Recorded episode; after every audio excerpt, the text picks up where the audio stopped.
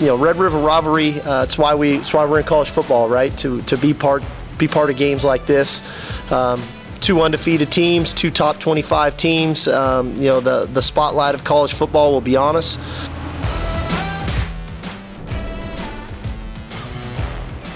That's right, Coach. It's here. The last edition of the Red River rivalry Wow, Big 12 schools. So let's enjoy it. Let's celebrate it. It should be an awesome matchup between the Sooners and the Longhorns. Can't wait to take it in, but that's not the only game this weekend that we're going to preview. Welcome to Always College Football. I appreciate you being here. Today is Thursday, October 5th, and we hope that you're enjoying the show wherever it is that you consume it, whether it's Spotify, Apple Podcast, the ESPN YouTube channel. We appreciate you being here. If you could just take a half second to like that hits that thumbs up button right below, subscribe to the podcast, subscribe to the ESPN College Football channel. And if you could also give us a rating on the podcast, whether that's on Spotify or Apple Podcasts, wherever you get it. If you could leave us a rating, leave us a review, that'd be amazing. We really, really appreciate it. We have a ton of matchups that we want to get to this weekend. A ton that we are very excited about. We're talking about the Red River rivalry, naturally, talk about Kentucky, Georgia, talk about LSU, Missouri, talk about Ohio State and Maryland, talk about a bunch of games that are highly intriguing that probably are a little under the radar. I mean, we're going to go as deep in the weeds that we're going to break down a little bit, not a lot, but we will break down a little bit what Fresno State are they the best G5 team in America? Is Marshall the best G5 team in America? We'll break down their matchups just a little bit this weekend as well. So a ton of games that we want to get to and a ton of games that we are very excited about, including Texas A&M and Alabama. So a handful, a handful that we are going to break down in detail. So let's kick it off. Little breakdown of the Red River rivalry, Texas and Oklahoma. They get together again in the Cotton Bowl. Let's get things kicked off in Dallas, Texas, where the Red River rivalry will be underway. Uh, it's not an easy one to say, but I'm going to work on it. And you'll notice that I slow down drastically when I'm actually trying to say it because if I try to say it quickly, Red River rivalry, it'll all run together. Red River rivalry. And this might be the biggest edition of the Red River rivalry. It was formerly known as the Red River Shootout when this last game took place, but now it's probably the biggest addition to the matchup between Texas and Oklahoma since 2008. That was when number five, Texas beat the top ranked Sooners 45 35, thanks to Colt McCoy's brilliance and Earl Thomas's two interceptions. Some questions that we need to address in this game. One, is Oklahoma's defense actually good? Now, I, I think that's a big question for all of us. We all have acknowledged that they've taken strides. They're better. I, I think they're improved from a depth standpoint. I think they have better personnel. They clearly have a better understanding of what both Ted Roof, the defensive coordinator, and what Brent Venables want them to be. They went out and I think they did a good job at the transfer portal. They added nine guys on the defensive side, and as a result, they're playing a lot better. I mean, the secondary, I think you have finally found some real difference makers in the back end. Billy Bowman, probably one of the better safeties in all of the country. I think he's been really elite this point. The secondary in general, 10 interceptions on the year. Uh, Bowman by himself has a couple of them.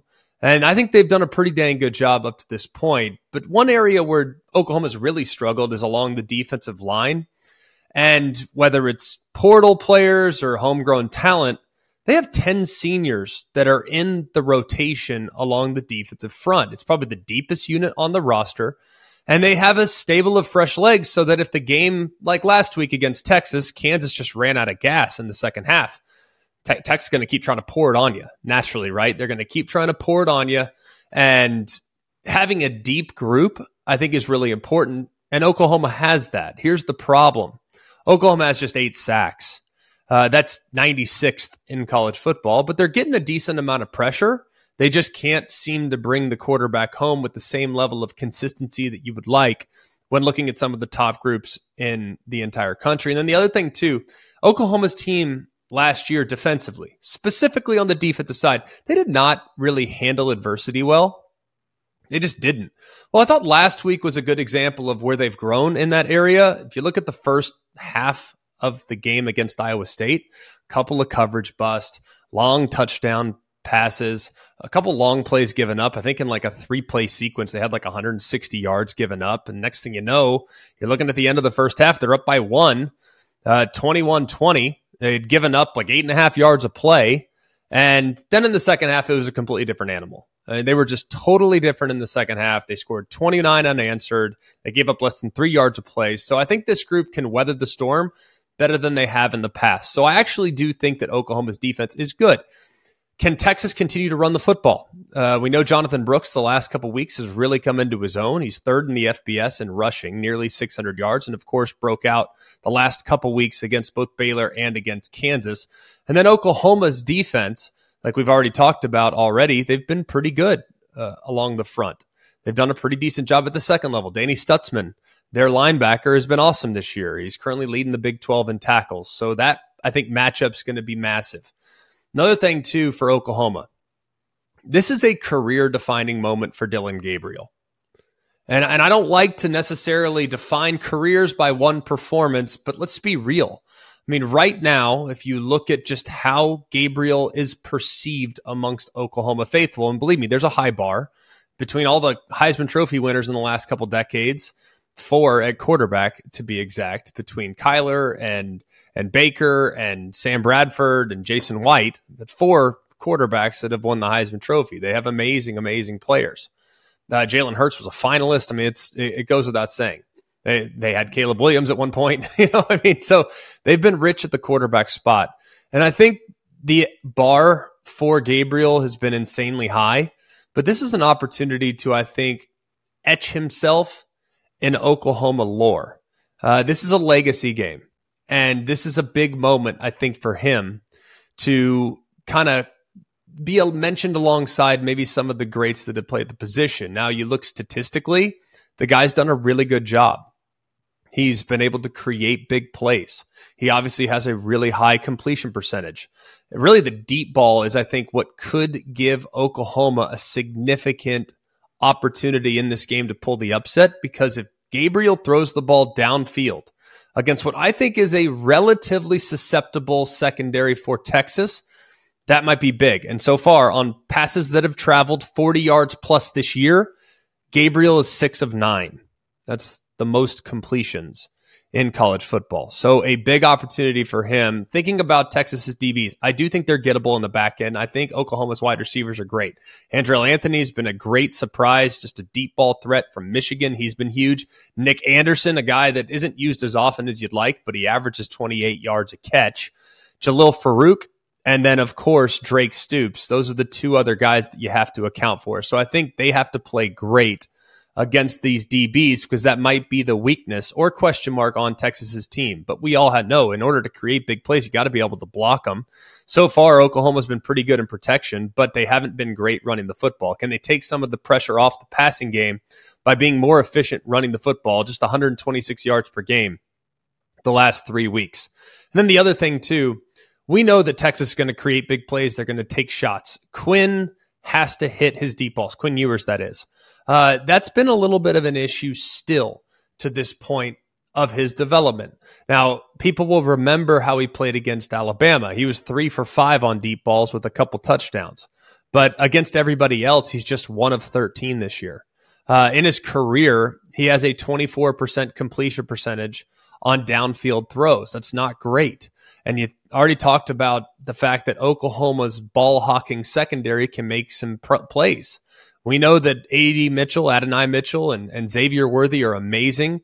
The the status of Ja'Tavion Sanders is up in the air right now. We know Whittington's not really a deep threat, so he's kind of the underneath security blanket. This will be a tremendous opportunity for Quinn Ewers to get hot again against quality competition. This is going to be a heck of a game. It's going to be a heck of a game between both Texas and Oklahoma. It's great coaches on both staff. It's great coordinators on both staffs. I think it's going to come down to the wire. I like Texas to win it, but I think Texas wins it in what should be a very close battle. I'm thinking like 31 27 Longhorns in this incredible matchup. Alabama against Texas A&M. If this game were a night game, you could maybe double it up, hit Red River rivalry in the morning and then hit Alabama A&M at night. That'd be a heck of a Saturday, but unfortunately for those that are trying to play the doubleheader, you're not going to be able to make that happen. Alabama travels to Tuscaloosa. This game will be at 3:30 Eastern time. And the big key in this game, like it is every week, I, I hate that that this is where we go every week. Turnovers are massive in this game. Massive. If you think about what Alabama has been, and frankly, what Max Johnson's been over the course of his career, both at A&M and at uh, LSU prior to getting to College Station, turnovers have been part of the story for both Jalen Milroe and Max Johnson. And if they uh, come to the forefront in this game, there are going to be some issues. Milroe's had five career starts. He's thrown four interceptions in those five career starts, most notably two against a&M or one against A&M last year and then two against Texas this year. He's also had two fumbles in those five starts. Those were both against A&M. He didn't lose either one, but that's something to note as well. Johnson, however, 18 games started in his career. He has eight career interceptions and he's had 13 career fumbles in 18 games that he started, including two last week that he lost. He's lost five. So ball security is of the utmost importance when it comes to evaluating this quarterback matchup. Milroe, I think, has done a really good job in the last couple weeks. I know that he didn't play against South Florida, but since being thrust back into the lineup the last few weeks, he's really grown from a confident standpoint. Right now, he's 14th in college football in passing efficiency. Now, he doesn't throw it a ton, but he has been efficient in the process. 78 pass attempts this year, 838, 6 and 3 touchdown to interception. And the one thing he hasn't done a great job of, and we'll talk about it here in a minute, understanding when the defense wins and not trying to do too much. Because if you look at the sacks, granted, we've all blamed the offensive line, and we'll talk about it, like I said, in a second the sacks aren't always on the offensive line. There have been times when Milroe maybe has held on to it a little too long in an effort to make the play, which I totally admire and appreciate. But against a group like this, when you get behind the sticks by taking a sack on a first or second down, then they're going to pin their ears back on third down. It becomes very, very difficult. Milroe has to continue to be decisive. If it's not there on one, if it's not there on two, take off. He did it against Mississippi State and created some big plays with his legs as a result. Max Johnson on the other side, also a very gifted runner. What I'd like to see Max Johnson do is not lower his shoulder because they've already lost one quarterback for the year. You lose another, then your season could get real dicey in a hurry. He needs to be real smart, obviously, with the decision making. I think he's really accurate. I think he throws a good deep ball. I think they have an excellent wide receiver corps to take uh, to take some of the load off him in catch and run situations. And I really believe that, that Max Johnson is playing more confidently than he has in the past. Now, maybe sometimes his he he's a he's a bit of a game breaker. Like he can do some different things that can make life really tough on you. So he's going to have to understand, like Milroe, hey, the defense won this one. Let's not try to make a play because every drive that ends in a kick in a game like this, kick being punt, extra point, or field goal, might be advantageous to the team that ultimately wins. The biggest question in this game, and we've talked already extensively about the quarterback matchup, but the biggest question in this game is can Alabama block the Aggies front? Through five games this year, here are some of the numbers for the Aggies. It's absurd.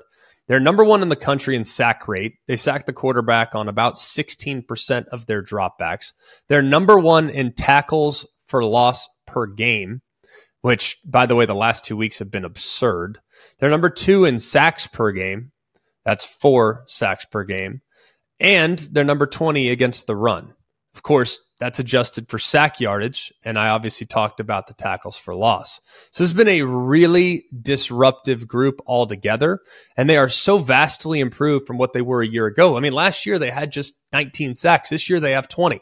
And we're not even halfway there to the end of the year. So this group collectively, 2021, we all talked about the recruiting class that they were bringing in in 2022 in December of 21, 22 signing class. They are now coming into their own. And, and Shemar Turner at the end of the line of scrimmage might be as good as anybody playing defensive end in college football right now. I mean, he has been outrageously disruptive. So you got to account for him. Alabama has given up a bunch of sacks, but not all those sacks have been on the offensive line. I've talked about that. Of the 20 they've given up to this point, I'd say half are probably on the offensive line. I don't have that for a specific stat. I'm not going to go through every single sack. I've watched them. I'd say probably about half are on the O line. Half are probably on the quarterback and maybe a little bit of indecisiveness from time to time, but they're going to have to play their best game. And finally, will Alabama be able to actively run the football? Because the best way to kind of eliminate sacks is staying out of obvious passing situations. I know that that's that, that doesn't take a you know a scientist to figure out that uh, methodology, right? But if they're consistent running the football on first and second down, and they can live in third and threes, then you might find yourself in a situation where you could run it on third down and avoid the obvious situation where Shemar Turner and company can pin their ears back and come after the quarterback. I think it's going to be a really competitive football game. I anticipate it being pretty low scoring as well. I think both defenses are excellent. And I uh, expect both coaching staffs for both offensive teams, with Bobby Petrino in College Station and Tommy Rees in Alabama. I expect them to really emphasize the point that if you give the other team the short field in this one, we are going to lose. That's that's kind of what I think will be said. Both defenses are excellent. Both defenses do a great job of attacking the opposing quarterback. I think Bama has an advantage in the secondary, but I think A&M has an advantage at the wide receiver position as of right now. I think it's going to be a close one. I think a walk-off field goal wins it depending on which side you're on. I think it's a coin toss game. I'll take the favorite. I'll take Bama. I think it's going to be a heck of a matchup, though. Slight favorite, by the way, as that line moves a little bit more. Bama was a two and a half point favorite down to a one and a half point favorite. So, gosh, I mean, I really, it's an impossible game to predict. I'm going to be completely honest with that. Maryland at Ohio State.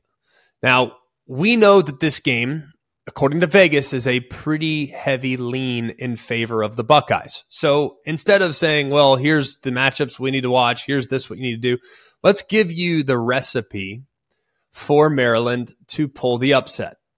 Okay. And I believe there's five keys here for Maryland to pull the upset.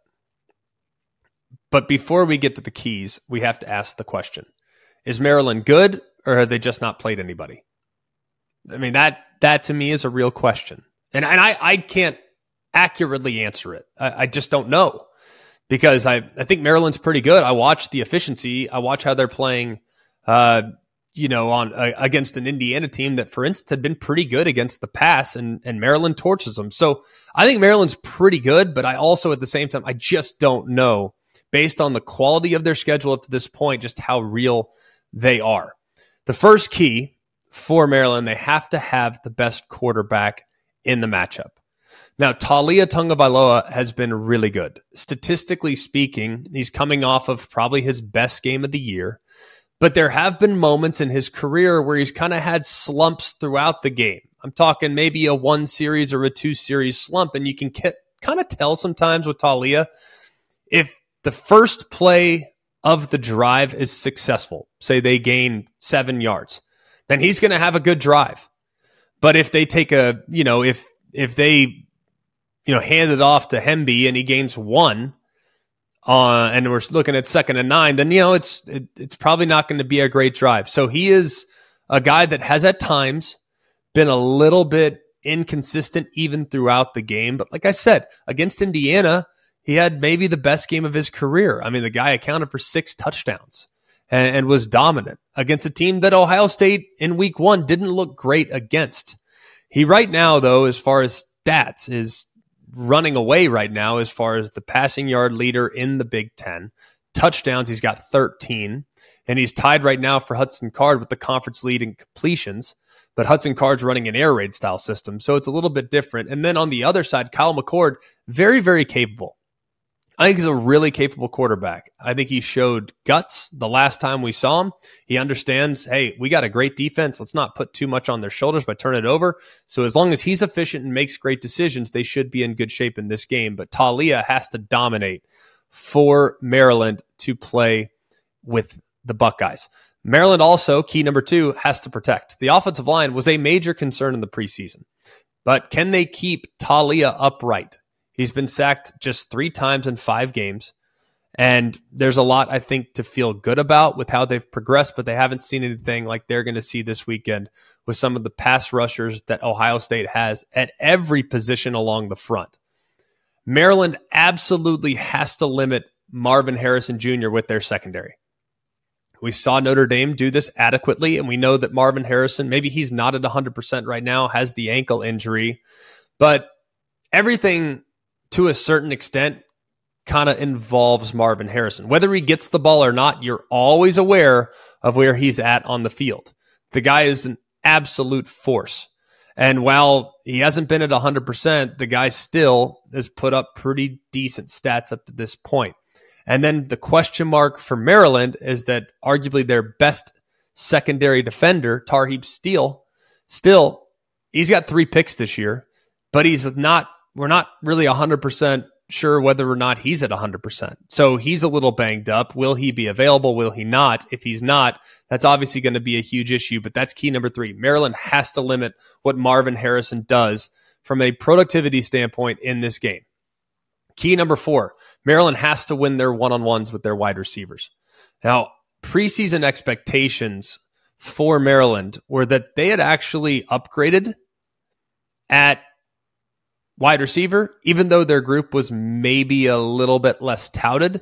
They felt like this group might be just slightly more explosive. And and up to this point, it's looking like that might be true. Jeshaun Jones and Tai Felton coming off of 100 yard receiving games last week. Felton has been terrific. I mean, he's played a lot in his career, but was never really a featured guy because Dontay Demus and Rock Jarrett were sitting in front of him. So they, I think, are going to be really important to take advantage of some one on ones on the perimeter. And then key number five Maryland has to play in Columbus the way they've played in College Park.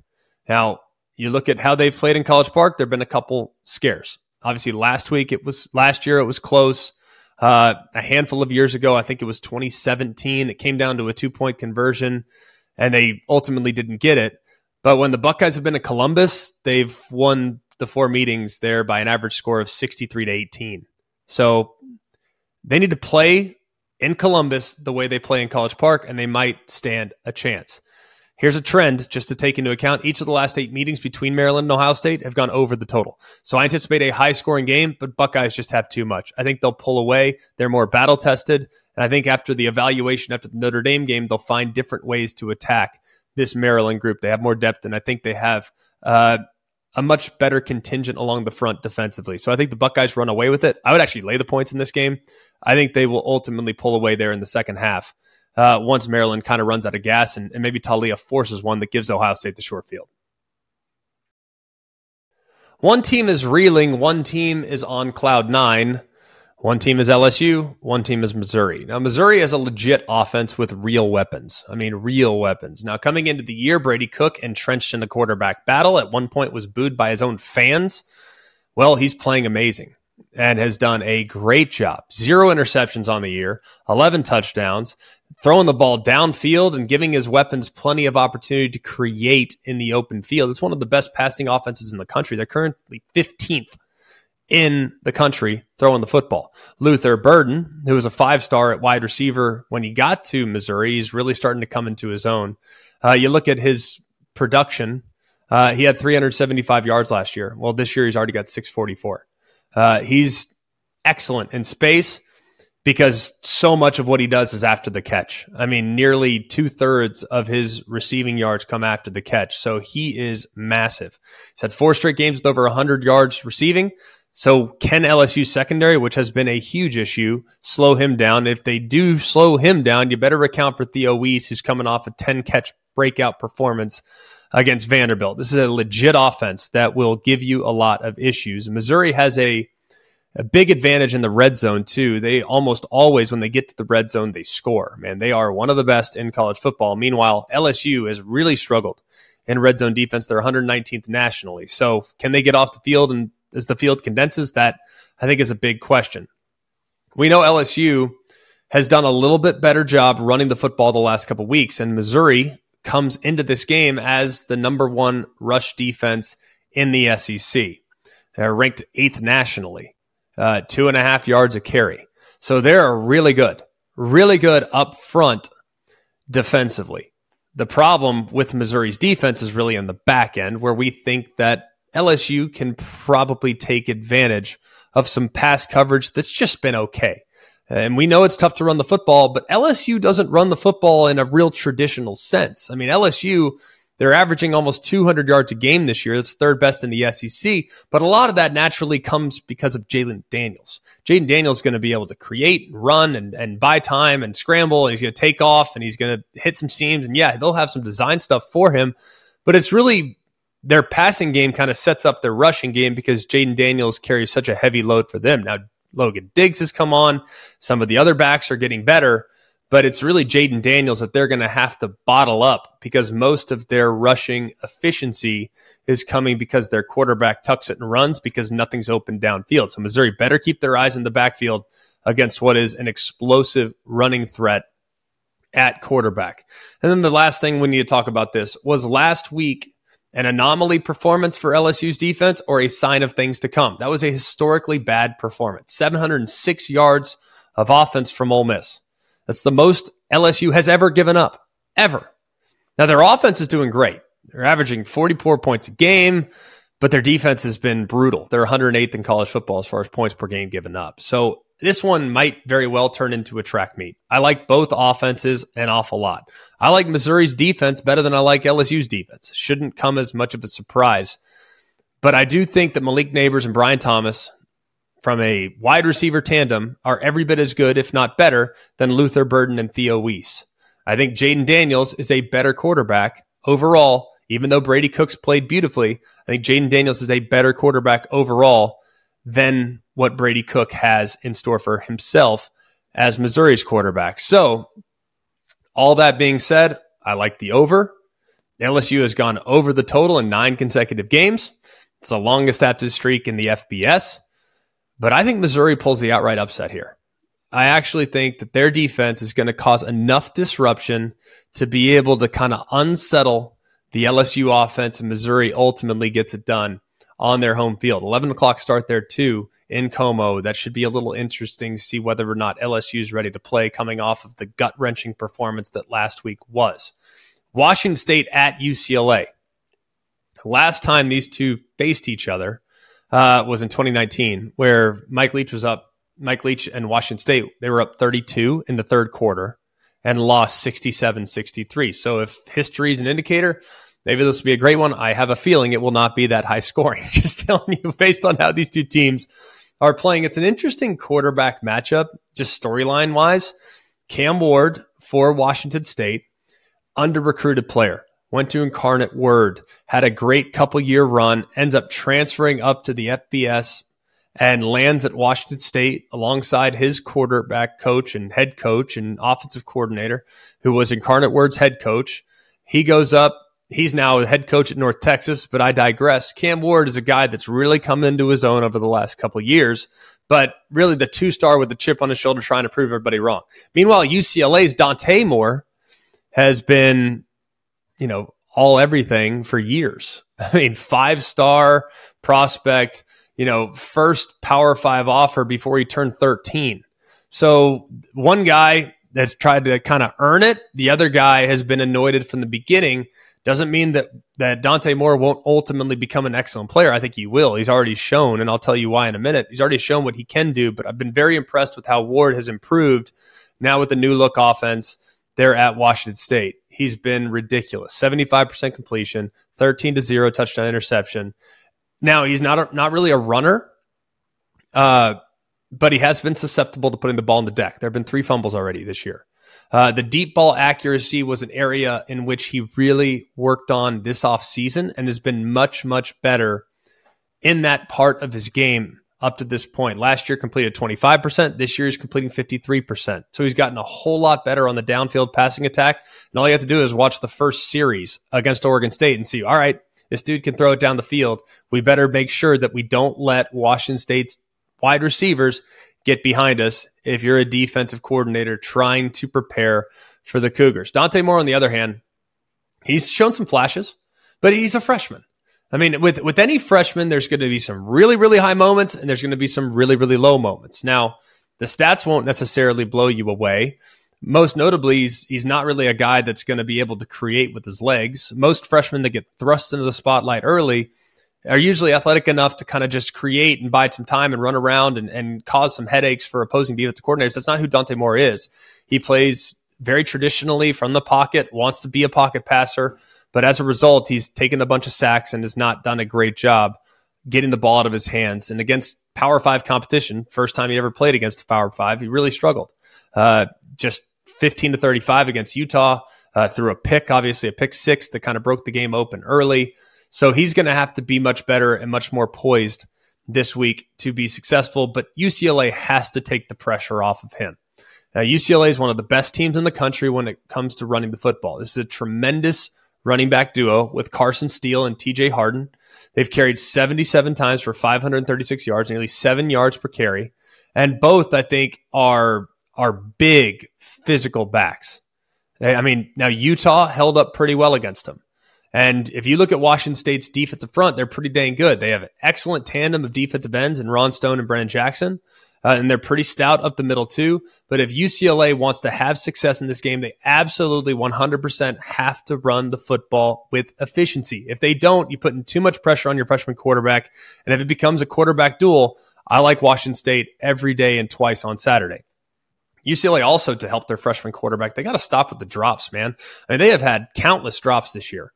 I mean, a handful. It feels like, and and their quarterback, man, he's he's already young. He's trying to figure it out. You can't be dropping the ball. So UCLA's wide receiver corps has to do a better job securing the catch, focusing, concentrating, and not letting freebies get away.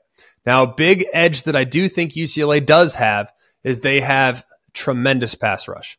Laiatu Latu is one of the best pass rushers in the entire country. He's got four sacks, 18 pressures coming into this game. He's unbelievable. I mean, just just watch Laiatu Latu for UCLA. You're going to say, goodness gracious, dude's long. He's explosive. And for whatever reason, it doesn't matter how good your tackles are, he's going to get home. He's going to hit your quarterback. He's going to make your quarterback feel it. So you got to make sure you eliminate what he might be able to do. And by the way, that's that's not the only thing they have going for him. You got the Murphy twins, Grayson and Gabriel. They're pretty dang good on the inside. So this is a really good front for UCLA. And hey, the Cougs offensive line has done a good job this year in pass protection. They've had a whale of a game against Oregon State, but this is a different animal that they're going to face this week with some of the twitch that UCLA has coming off the edge. And then the other thing that might decide this game, third downs. Washington State is the best team in the country right now when it comes to converting third downs. They've gone 31 of 52 on third down attempts, nearly 60%. And right now, the Bruins defensively, not great on third down. You would think with their pass rushers, they'd be better than they are, but it's really not an area where they've excelled. They got to be better getting off the field on third down. And the Cougars have to continue to do a great job on third down, like they've done up to this point, being number one in college football. Nothing to shake your head at. Here's some trends. Unranked UCLA, right now, they are unranked naturally uh, and they're in a three and a half point favorite against the number 13 team in the country. Okay. So that's like alarm going off, right?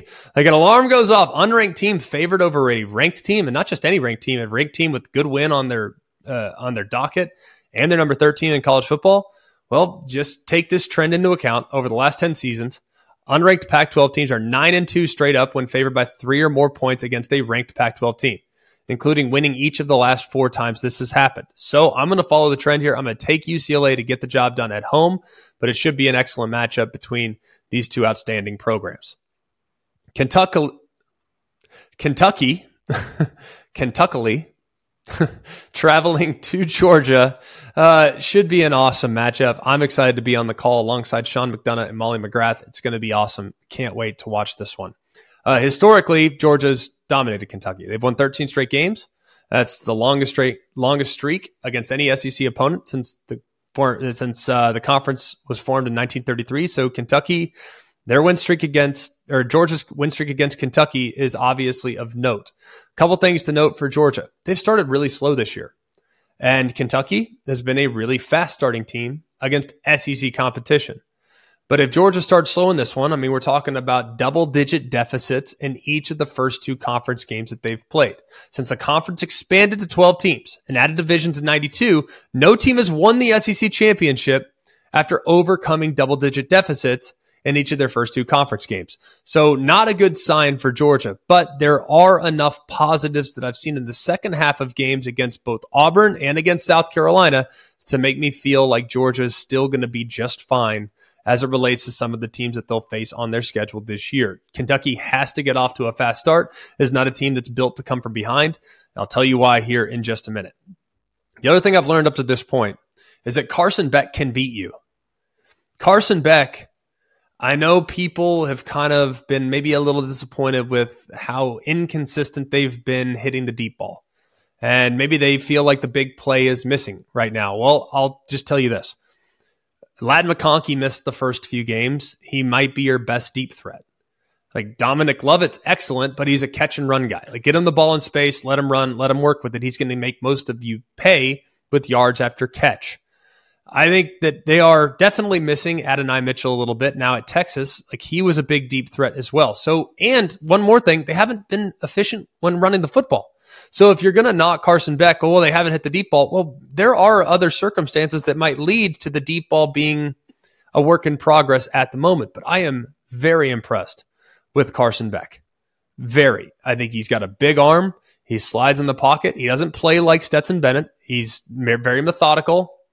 It's not going to be as big play reliant, but he's going to be more methodical. I think he's accurate. I think he understands protections. I think he knows what he's doing under center. And I've been thoroughly impressed with how he weathered the storm last week in what is a really hostile environment. Really hostile environment. For that to be your fourth or fifth start, I think he handled it beautifully and did a great job in the second half. And people have said, well, you know, he only looks at Brock Bowers.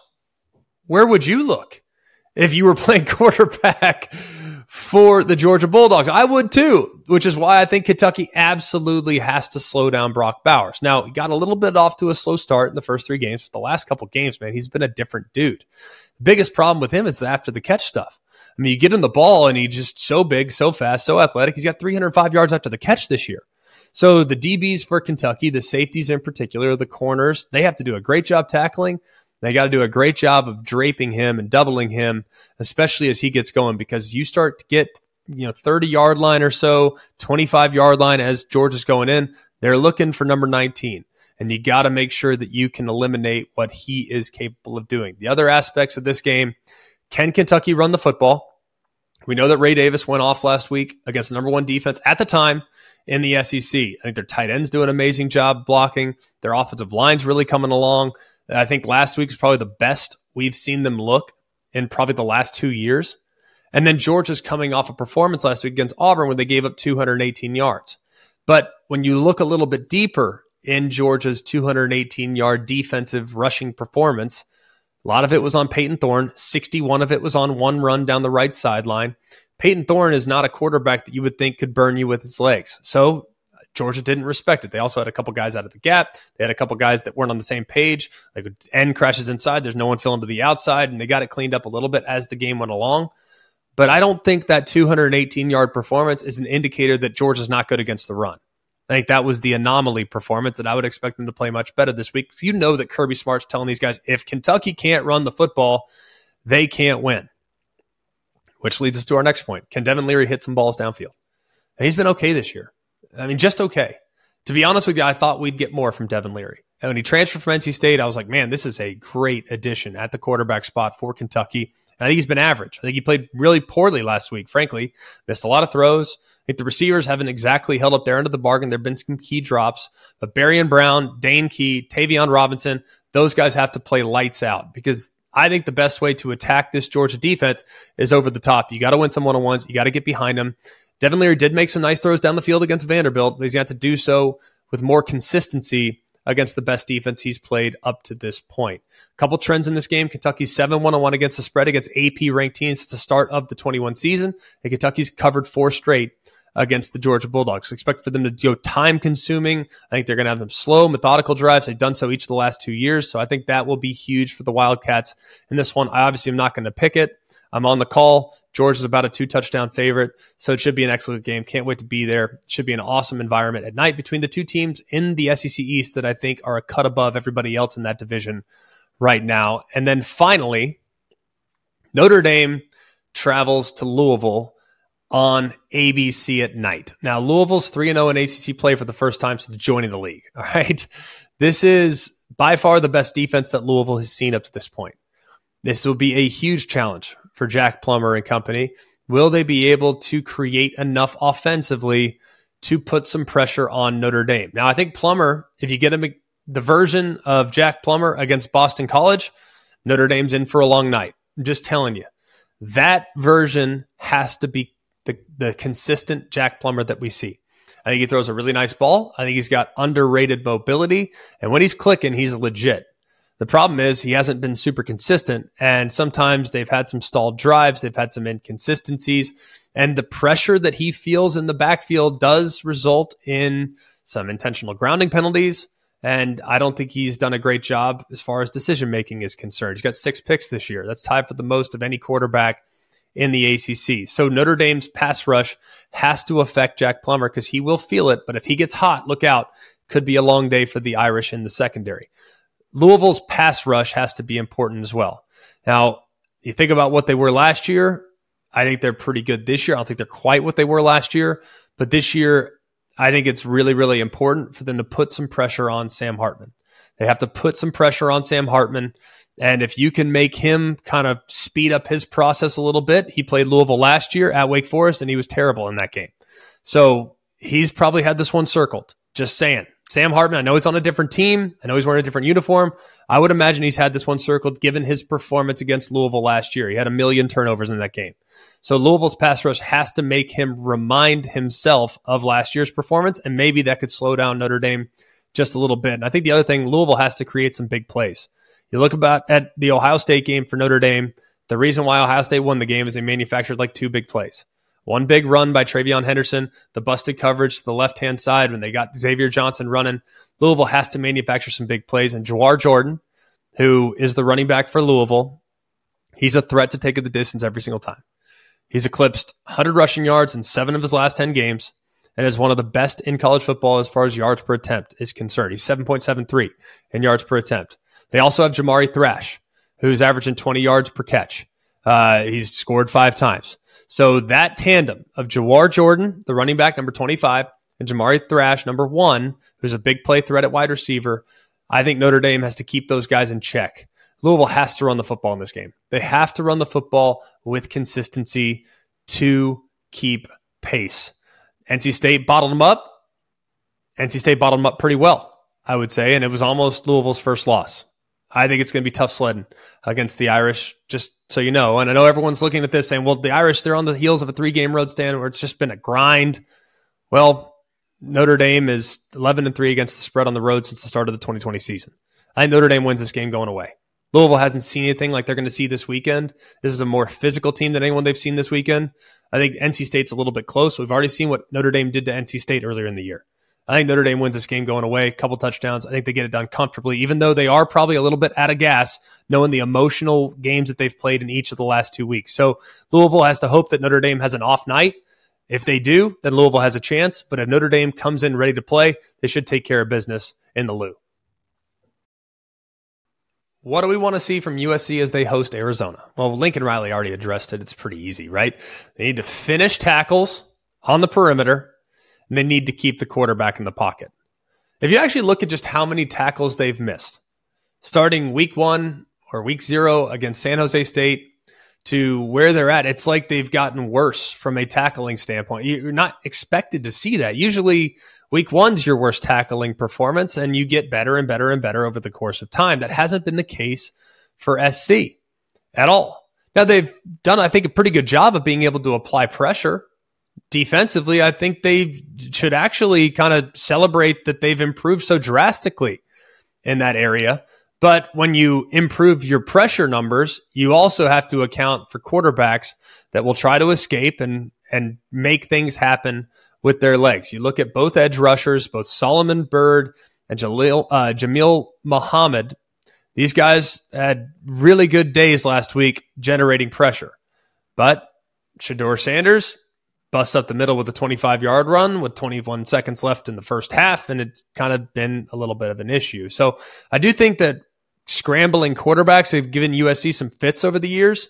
So I want to see them corral whoever's playing quarterback, whether it's Noah Fifita or Jayden de Laura. I haven't seen exactly who it's going to be as of right now, but either one are both pretty scrappy with the ball in their hands. So just keep in mind, this is going to be, I think, a difficult game for SC. I, I, really believe it. I think this this Arizona team is very underrated. They're 4 0 against the spread against AP top 10 teams at the start of the 21 season. They've gone under in five consecutive games, which is tied for Utah, the longest streak active in the FBS.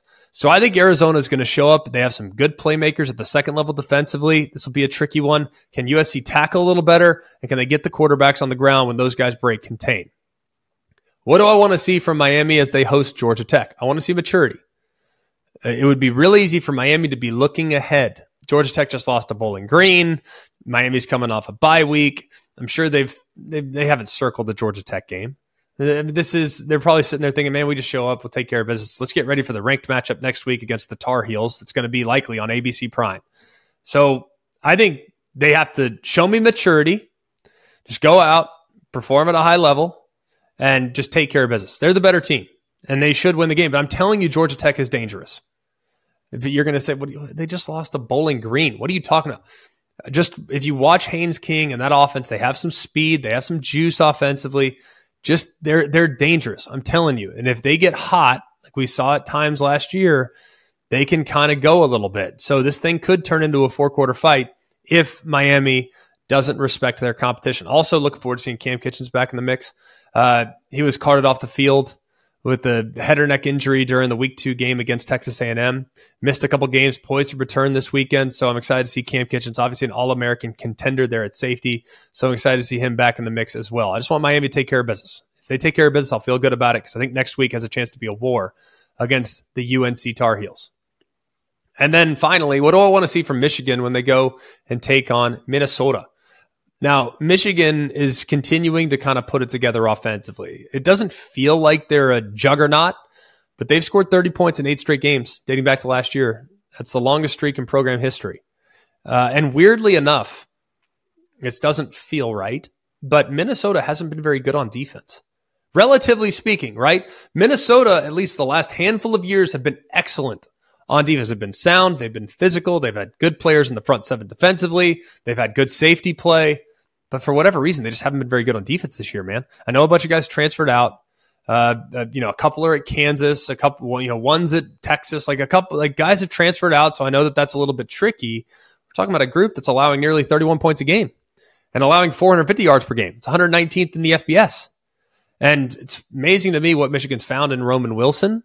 I mean, he's got eight touchdowns. I mean, that's tied for first in all of college football and he's created a lot of big plays. Obviously, had that amazing catch off the Nebraska defender's helmet that last week. It was just an amazing, amazing catch. So he, this is a guy that had eight career touchdowns coming into the season, and or seven career touchdowns coming into the season. Now has eight already this year. So can he continue his hot hand? And then one other trend just to take into account. Each of the last seven meetings between Minnesota and Michigan, your assumption would be, oh, they probably went under, right? No, they've actually gone over the total. So I think this might be a little bit more high scoring than we would be used to. I expect Michigan to walk away with it. I just want to see them continue to grow. They're running the ball better. The offensive line looks better. I want to see Michigan continue to grow and pound a team that that really I don't think should keep this thing very close. Some other really interesting matchups that have already caught our attention leading up to this weekend that'll fly under the radar, but they shouldn't.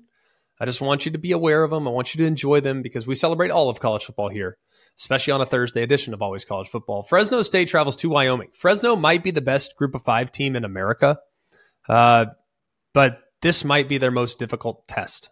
Now, they're a slight favorite, but Wyoming has wins against Texas Tech, as a win against Texas Tech, and played Texas better than pretty much anybody up to this point. And another thing, just in case you're curious, Wyoming's eight and two against the spread as a home underdog since the start of the 2019 season, and they're a slight five point dog in this one. So Vegas thinks this one's going under the wire. Uh, I kind of do as well. It should be a great test for Fresno. It's been fun to watch that group operate up to this point. Colorado at Arizona State. Line opened at five and a half and now is down to four and a half. And for those that are sharp, have made a ton of money, either fading or going with the bu- Buffalo this year. Uh, this would be a spot where I might fade them. Arizona State has been god awful this year as far as turnovers are concerned. Uh, they rank last in the FBS with a minus 12 turnover margin. No other team in the FBS has a minus 10. So the fact that they're 12 just goes to show you how bad they've been. Now, can they apply a little pressure? I would imagine the Colorado probably reeling a bit after they came up a little bit short. What was an incredible and emotional comeback last week. This one's a tricky one to pinpoint. I think Colorado's more talented by a fairly wide margin. But Vegas must know something here. I would be very careful if I wanted to have a little action on this game. Syracuse at North Carolina.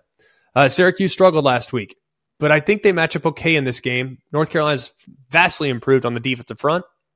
I think their front seven is, I don't want to say excellent yet, but they are 10 times better than they were a year ago. And Syracuse has kind of strung together poor performances over the last couple years.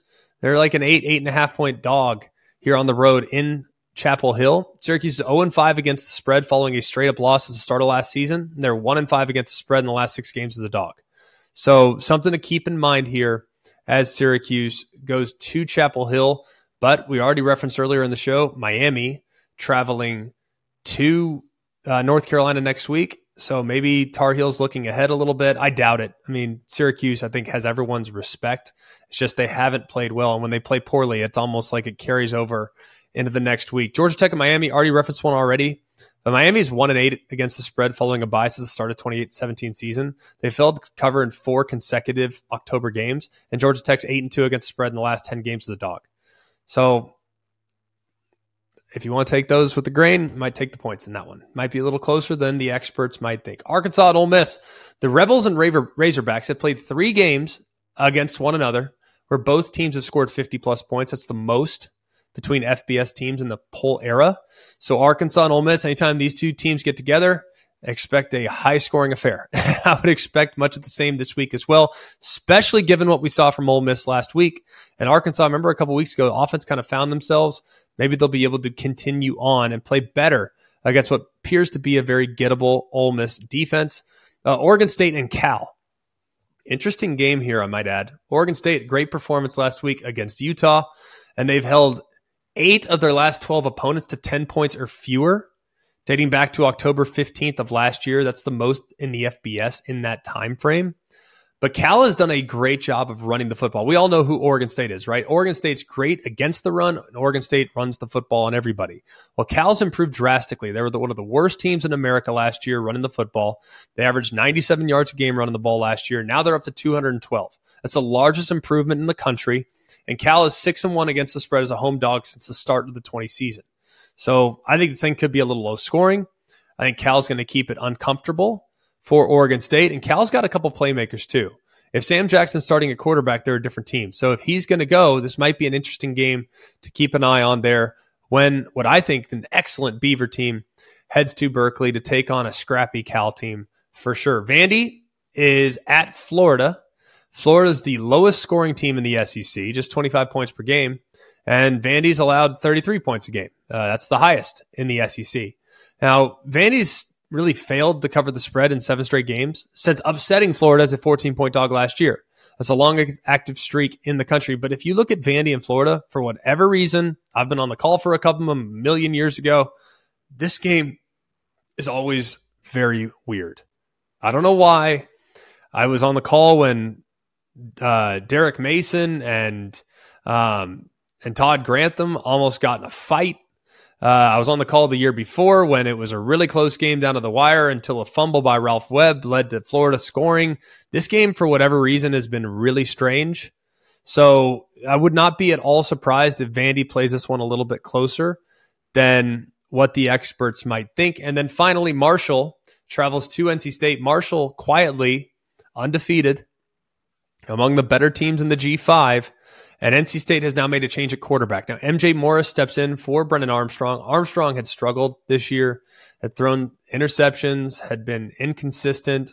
So they're going to go with MJ Morris. They had hoped to redshirt him, but it just feels at the time like they needed to make a change. They need a little bit more out of the quarterback spot. But either way, they're not protecting very well. And Marshall's really, really good in the back end defensively. So if they're trying to get right with the passing attack, it doesn't feel like this is the spot to do it. Marshall, a slight six and a half point dog on the road at NC State. Be careful, Wolfpack. Be careful.